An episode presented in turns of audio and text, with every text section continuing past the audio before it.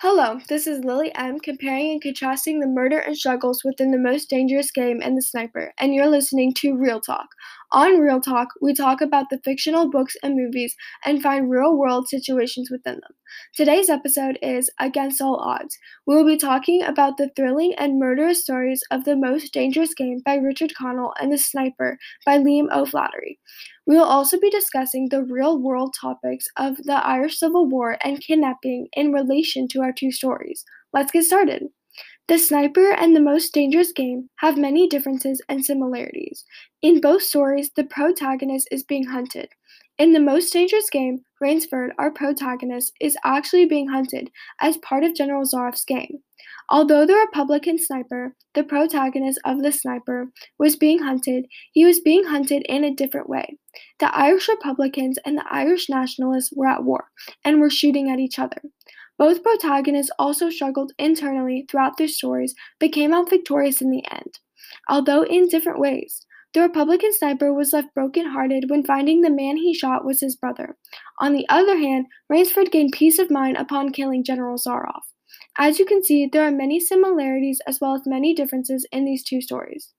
Now let's find the real world situations within these two stories. The Sniper takes place during the Irish Civil War. The Irish Civil War was a true event that occurred during 1922 to 1923. The war started as a result of conflict among the Irish Nationalists and the Irish Republicans about whether or not to accept the Anglo Irish Treaty.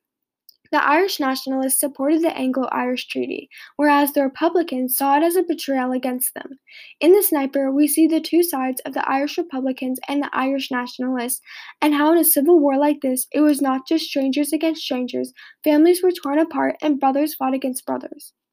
In the most dangerous game, Rainsford gets lost on Shiptrap Island and gets kidnapped in a sense by General Zaroff. To this day, kidnapping is a major issue in our world. Each year, around 800,000 children are reported as missing. Around 200,000 of those children are kidnapped by their own family members. The most dangerous game shows us that the people who kidnap these children are not sane. Like General Zaroff, they have no problem taking these children captive. These children's lives are put at risk, and although Rainsford made it out alive, many children who cannot defend themselves don't survive. Now let's take a quick break and hear from our sponsor. This podcast is sponsored by Chick fil A. Eat more chicken. Thank you, Chick fil A. Now let's recap.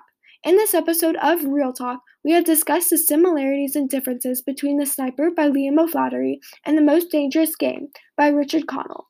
We will also talk about how both protagonists were being hunted in different ways. In the most dangerous game, General Zaroff actually hunts Rainsford in his game, and in the sniper, the Irish Republican was being hunted in a sense by the Irish nationalist sniper.